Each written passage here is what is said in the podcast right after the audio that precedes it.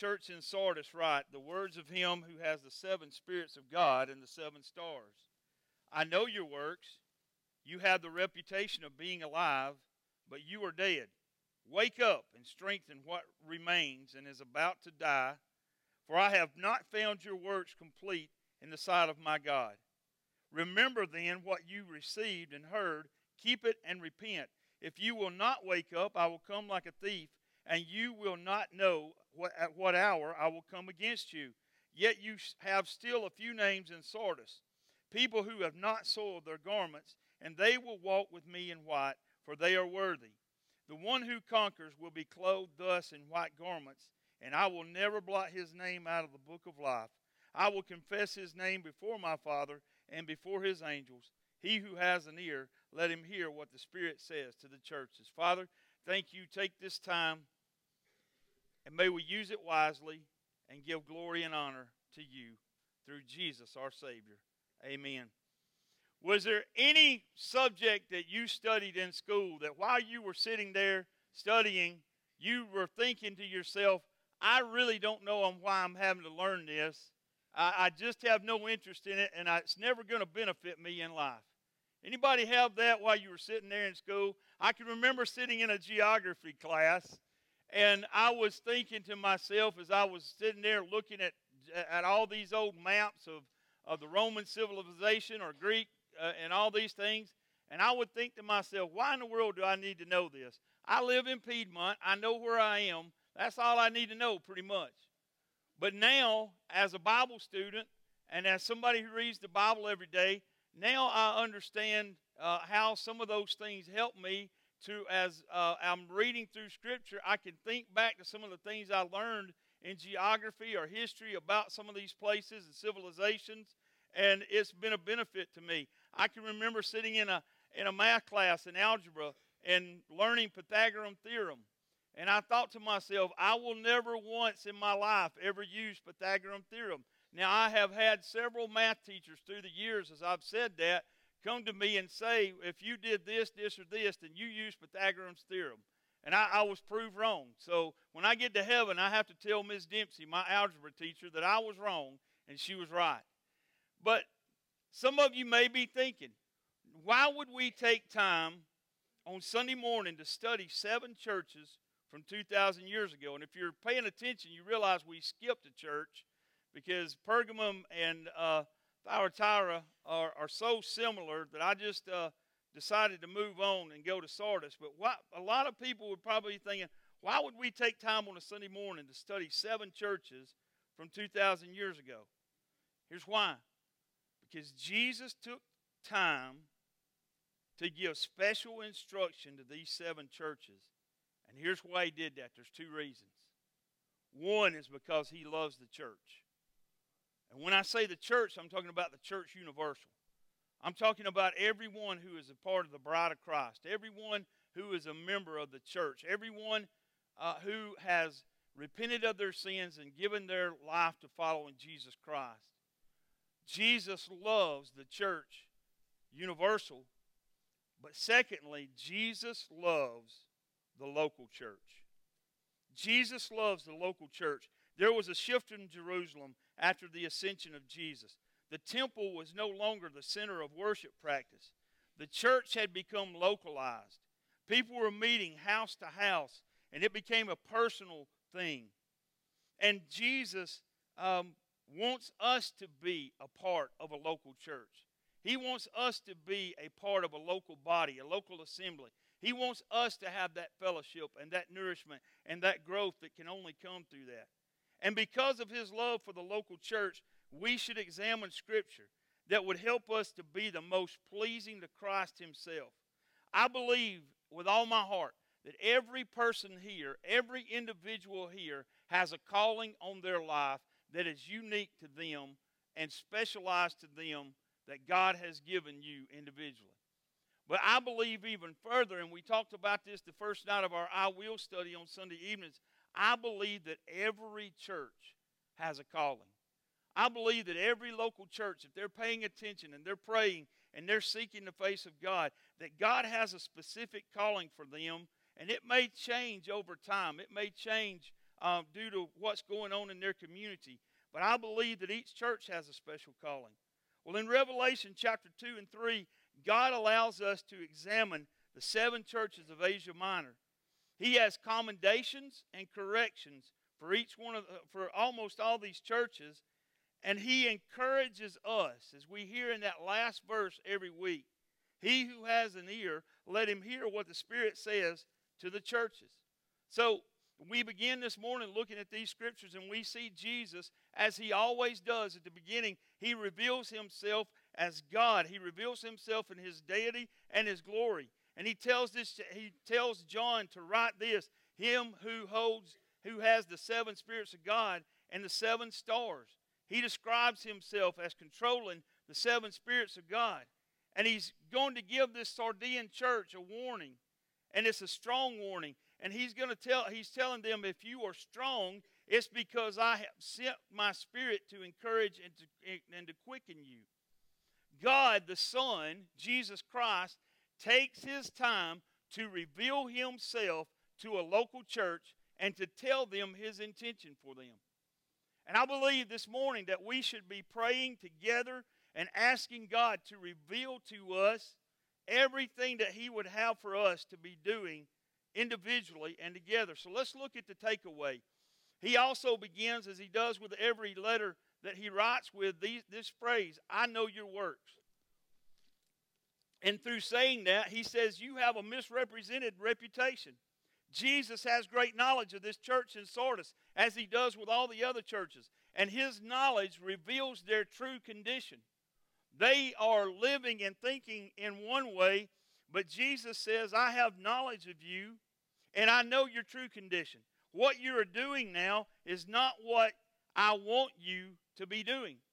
You see, someone had come into the church at Sardis and they had begun to preach a works based gospel. They had begun to preach a merit based gospel. They had begun to preach that their works were what gave them salvation and that their works were what would keep them in favor with Jesus. As we just sang the song that Penny led us in, it was so wonderful as before I came to the pulpit to see those words up there that said, you know, it was finished at the cross. And, and it was it was Jesus who made a way for me. And now somehow this doctrine has become a part of the church at Sardis, and it has begun to affect them spiritually, and they have begun to decline in believing what they had been taught originally. Now, Sardis as a city was once one of the most famous royal cities in Asia Minor. Now it has been reduced to nothing. And the church, that the, the people in Sardis are living off their past fame. And this spirit has begun to affect this local church here. It may be that they had become so much like the surrounding society that the cross didn't offend people anymore.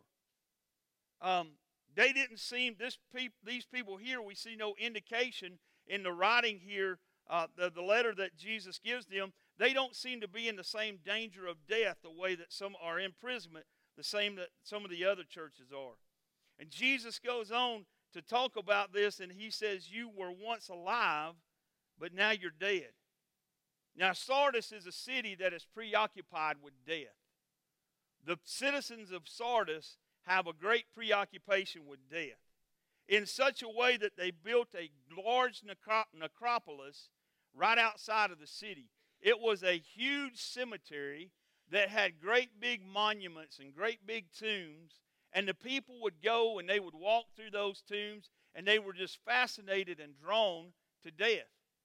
Now, it wasn't that long ago. On a, I, I was I, I had been walking the hills over here uh, at uh, Highland Cemetery, and I'm walking one Sunday afternoon. I have my headphones on. And I pop up, and there's Johnny K. Hansman walking around looking. And I, I told John, I said, "Look, you can find a better place to take a date than a cemetery." But these people were fascinated by they were fascinated by death and the afterlife, but they weren't connected in a relationship with Jesus. And so they, they seemed to honor death more than they did life. Jesus basically tells the church at Sardis, You've become like your surrounding um, people, and you have become, it has caused you to have a spiritual death. Because what Jesus is pointing out to them here is your works are dead without the Spirit of Christ as a part of them. And you have begun to teach that it is a works based salvation. And now, because of that, you don't have the Spirit of Christ, and so your works are just dead. This, this past week, I had an encounter on Tuesday. I was I, I, I had some business to take up care of Tuesday morning. I took a vacation day. When I got finished with my um, my business that I had to take care of, I went home and this, I know this sounds odd to you, but I spent the next several hours sitting with a bowl of muscadines, watching the uh, C-SPAN and watching the, the confirmation hearings. So I am a, I, I'm a, I just love those kind. Of, it's my Super Bowl to sit there and watch those things. I love the history that's involved in that. And one of my kids came in and, and said, "What in the world are you doing, Dad?" I said, "This is the most important thing that's going to happen in the next 25 years. How do you not? How are you not interested in this?" But right in the middle of that, someone knocked on my door, and I went to the door, and there stood somebody with a Watchtower magazine. And he wanted to tell me about how I should be reading the Bible more and how I should be uh, living for the Bible. And and I I was in, I was so connected to what I was to what I had going on inside. I didn't even take time to argue with him. I, I just took his watchtower and I said, "I see it won't do me any good to argue with him. It won't do him any good to argue with me. I'll just send him on." So I um, hope he went next door to my neighbor's house and he got an argument when he got there. But what what is what is happening there? And then one of my sons had an encounter with a Mormon yesterday, and and the Mormon began to tell him about Mormonism and about the and, and so we encounter these situations in life where these religions that are based on works and and the, the man who came to my door believes that the more doors that he knocks on and the more people he hands those magazines to, and, and it's like a quota to get him into heaven. And, and so it's, it's just uh, here we live, and these people in Sardis are surrounded by this, and they have become like the religions around them.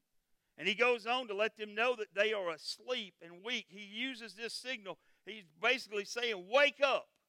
It's like he's taking them by the shoulders and he's shaking them and he's saying, Wake up in the present tense. He's saying, You are sitting here asleep and you have to change immediately and radically. You have to change right now. And he's telling the, uh, as he's writing this, he's alerting this congregation. He says, You have to be alerted to the seriousness of this situation that you're in. Complacency has led them to give up their identity with Christ. They are no more now than just blending in and they look like everyone else around them. Jesus didn't call us to blend in. Jesus didn't call us to be like everyone around us.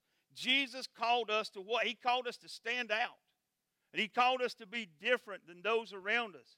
And, and I, I can remember as a young Christian or right before I became a Christian, I was noticing other people's lives and how they were living. And I can remember working with people, and I knew through working with them, they didn't have to tell me. They didn't have to wear a shirt that said I'm a Christian. They didn't have to have a tag on their car that said I'm a Christian. Their life each and every day proved to me that they were a Christian. And they modeled Jesus Christ in front of me. I played basketball one year for Coach Stan Jones. And I remember somewhere along the way there in playing for him, uh, I realized without him telling me, Coach Jones is a Christian. The things he says are Christ like. The things that he does, the example that he gives us, the way that he lives in front of us. If he were to sit down with any one of us and want to share his testimony, he already has our attention by the way that he's lived in front of us. And he's telling this church to wake up. Don't be complacent the way that you have. You need to immediately do these things. And he says that you need to strengthen what remains. Maybe you're a Sunday school class teacher or, or leader, or, and maybe or you come into the church and maybe you get preoccupied sometimes in your Sunday school class with who might not be there that Sunday. And you get those things on your mind. And, and maybe there's Sundays where there's uh, more people who are not there than are there. What what's more important, what I've always found out in ministry is to concentrate on those who remain and to strengthen those that remain. Uh, my first pastor, Derek Smith, used to have this saying. I, I'd do a youth event, and I'd say, "Well, Derek, you know, there's only there's only 15, 20 kids showed up," and he said, "You got to run with what you brung." He said, "If you go to the drag strip, he said I, I, I ran around, I hung around the drag strip a lot when I was a boy, and sometimes people would show up with a car that wasn't quite as good as everybody else, but their saying was, you got to run with what you brung. And Derek was teaching me, you got to invest in those 15 or 20 that are there and not worry about the 30 or 40 who decided not to come. So, Paul, uh, uh, I'm sorry, Jesus rather is saying here to this group, strengthen those that are left. There were people who could be salvaged if they decided to hear the words of Jesus and change immediately. If not, death was coming to them surely. He says, You're not complete. He says, The way that you're living, the things that you believe, there's no way to be filled completely relying on your works. Jesus said this in John 15 5. He, he described being in a relationship where we were engrafted to Him like a branch to a vine. And Jesus said, If you choose to live apart from me, there's nothing that you can accomplish. So we see the takeaway. We see what he's told them. Now let's look at the turnaround. He says, Remember then what you have received. They had received and they had heard the truth of the gospel. And they hadn't just heard this from anybody who was traveling through, but there had been actual apostles of Jesus who had came there to Sardis and who had established this church and they had taught them and they had given them the news of Christ. And now he says, You're not holding to the words of Christ that you once did in the beginning. They're teaching that good works could gain them eternal life. And I have friends that when I talk to them about becoming a Christian, they describe in their life what looks like to be, uh, they have in their mind, they have what seems to be a set of scales. And they believe that if they've done more good on that set of scales than what they have the bad that they might have done, they believe that the good's going to outweigh the bad, and there's no way that a loving God could do anything but accept the good works that they have. And they'll tell you, no, I've never done anything really that bad. And you explain to them the truth of the gospel, and in their mind, they have that scale system. That's, that's what these people had begun to teach. Today, many religions teach that good works have to outweigh the bad for eternal life. It's what we call universalism. Someone might, in, in the world that we live in today, the train of thought is this it doesn't matter how you get there as long as you get there. You may get there by being a Hindu, you may get there by being a Buddhist or a Muslim, or maybe you choose Christianity, but the thought of the world is, is that all paths eventually lead to God and lead to heaven. And we know this to be false because Jesus said these very words in John 14, 6. He said, I am the way, the truth, and the life, and no man comes to the Father beside, eh, eh, without coming through me. Jesus made it very clear. And, and some people say, well, that's very narrow, and that's very narrow minded. I don't think so at all. I think it was very, I think Jesus broadened the way there and gave an example there to say there's one way, and you're welcome to come. And I, am making it plain and clear to you that I am the only way, and there's no other way, and any other way is a false hope and a lie. Paul would go on to, to write to the Galatian church, who also got involved in, in, in similar circumstances. And he would say this in verse number 8 of uh, chapter 1 in Galatians. He said, um, But even if we or an angel from heaven should preach to you a gospel contrary to the one we preach to you, let him be accursed. Now, Jesus is telling them, you got to go back and remember what you got there in the beginning, what made you a church worthy of me writing to you, because I'm trying to wake you up and to get you to see that you need to return to where you were. So he tells them to keep it and repent. Now, there's that word again repent. He tells them to repent, he tells them to change. And again, he's saying this has to happen immediately. Now, He doesn't tell them that there's some special ceremony that you need to go through. He doesn't tell them there's some special service that you need to hold. He only says this obey immediately and, and repent. Sometimes repentance is just simply understanding in your heart through the Holy Spirit pointing out to you that you're doing something wrong or you're not doing something that you should be doing. And sometimes that will, might bring you to a place of an altar with tearful sorrowness. And sometimes it might just simply be like a bell ringing in your head where you say, I need to change. And you just immediately change and repent and go in a different direction. And Jesus is saying to this church here, I simply want you to do what you had been doing in the beginning and to teach and preach the cross the way that you had been. And uh, he goes further, though. He says, if you don't repent and make the gospel the authority over their life, I will come in judgment as a thief. Now, think about a thief. Does a thief let you know that they're coming to your house? Not in this church, he wouldn't. I, some of y'all live in an armory. Uh, there's no way that a thief would, would uh, call some of you up and say, Hey, I'm coming by your house tonight, because um, they know they wouldn't make it out of the yard. What does a thief do? A thief comes by surprise. A thief comes by surprise when, when you're not expecting them.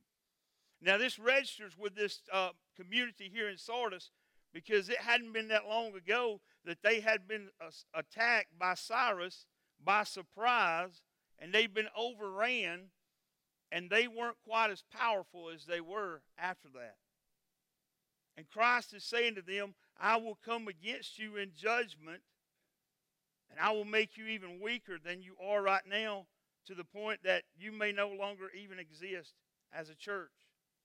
What a needed message this is for the church today around the world that the urgency of preaching and teaching the truth of the gospel of Jesus Christ is what's primary, and how we have the opportunity to partner with a ministry like the Gideons who are simply proclaiming the message of the Lord Jesus Christ through Scripture. And by placing Scripture in people's hands and telling them this is the truth of how to get to heaven and how to be in relationship with Jesus Christ. Now we finish by looking at Jesus making it a point in this local church to say, You have a faithful few. You have some people who haven't been stained by this world. The majority have departed. They're not faithful anymore. They're not obedient to Christ anymore. But he says, You have a faithful few who've not been stained by this world. I'm reading through several uh, books in the Old Testament right now, and every situation, I read through the book of Jeremiah in the past couple of weeks, and the proclamation was made uh, by Jeremiah from God that I'm going to, God said, I'm going to allow Jerusalem to be overran and destroyed. But he said, I'm going to leave a faithful few there. I'm going to leave a remnant there. And several times throughout the scriptures there we see where every time that there were, they were taken in captivity, God always left a small group of people there in Jerusalem. Because he knew that at some point he would bring his people back and there had to be something to build on. And God is saying, Jesus is saying here to the church at Sardis, there are a few of you left. I have something to build on because there's some of you who haven't followed the way of the world, and I'm going to begin a work through you. Now, he describes them as being worthy to wear, or, or he describes them as, as wearing a white garment. Now, the pagans who lived in Sardis, when they went to the Roman temples and they worshiped the Roman gods, they wore the whitest white that they could possibly wear.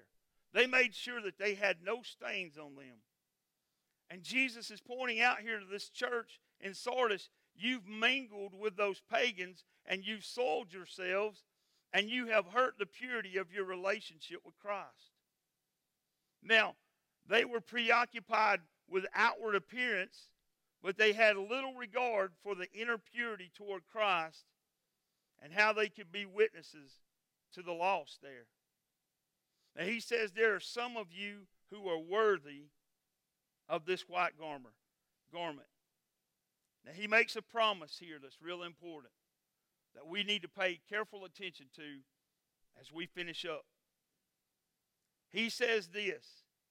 He says there are some of you there. You have a few names in Sardis, people who have not soiled their garments, and they will walk with me in white, for they are worthy.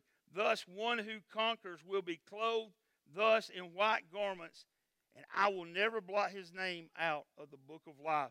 I will confess his name before my Father and before his angels. Jesus says this He says, Your relationship is pure.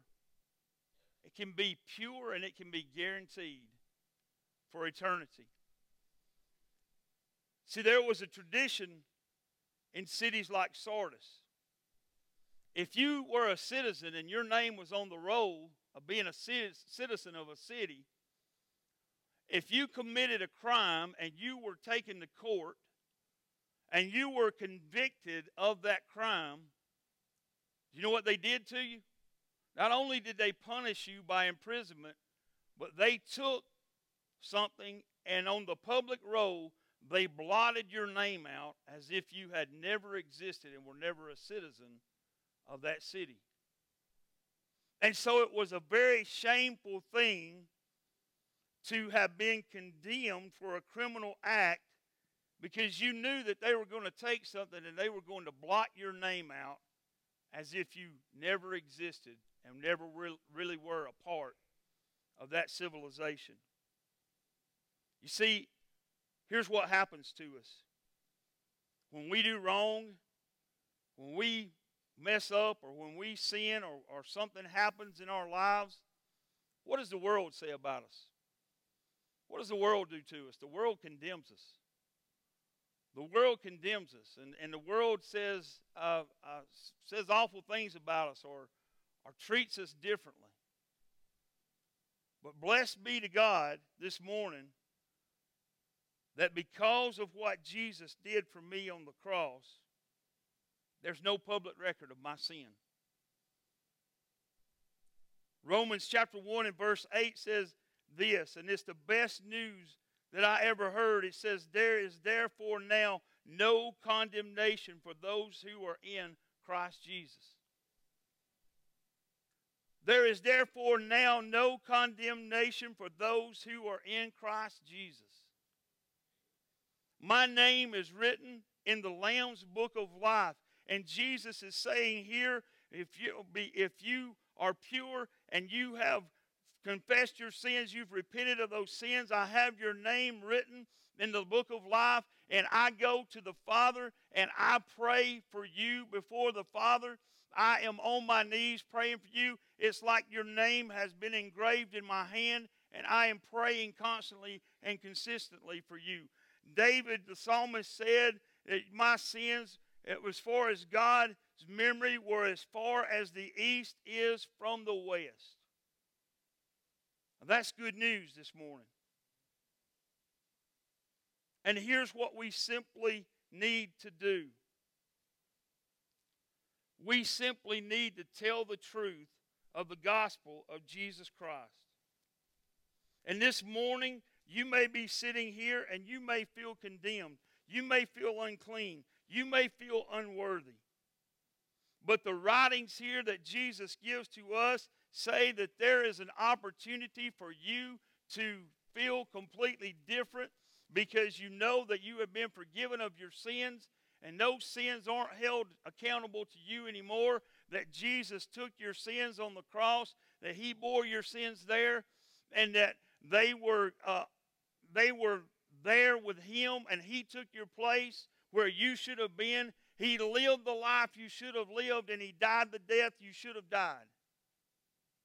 And because of that, we can know for certain that we have eternal life. And the world may condemn us, and the world may look at us, and the world may find fault with us, but we know this that Jesus has taken our sins and He has taken them, and that God the Father looks at us, and when He sees us, He sees us through the cross of Christ. And He sees us through His Son, and He sees us as have been being adopted into His family. And we have forgiveness. And that's wonderful news this morning. And I want to tell you this morning nothing else matters in your life except that. At the end of these days, when you come to the end of life, what will matter is Am I forgiven of my sins? And do I know that I am going to be in heaven for eternity with Christ? That's what will matter. And this morning, you've heard the truth of the gospel that Jesus Christ came to this earth. He lived a sinless life, born of a virgin, lived a sinless life, lived a life that we should have lived, but we were incapable of living. He went to a cross that was designed for us, and He took our sins there. He was crucified, He was dead, He was buried for three days, and then He rose again, and He now is in heaven longing to be in a relationship with you. This morning, during this time of invitation and worship and decision, I want you to think about where you are. Maybe you're like these people here in Sardis, and maybe you've thought that you've built a religion around yourself and your good works and your good deeds and what you can do and your abilities. Or maybe there was a point in time where someone pushed you forward in a service and said, You need to be baptized, and you really don't know why you were baptized. Maybe there was a time where you walked down an aisle and you signed a card or something, you became a member of a church, but you have no idea about ever praying or ever saying to God, I'm a sinner and I need forgiveness.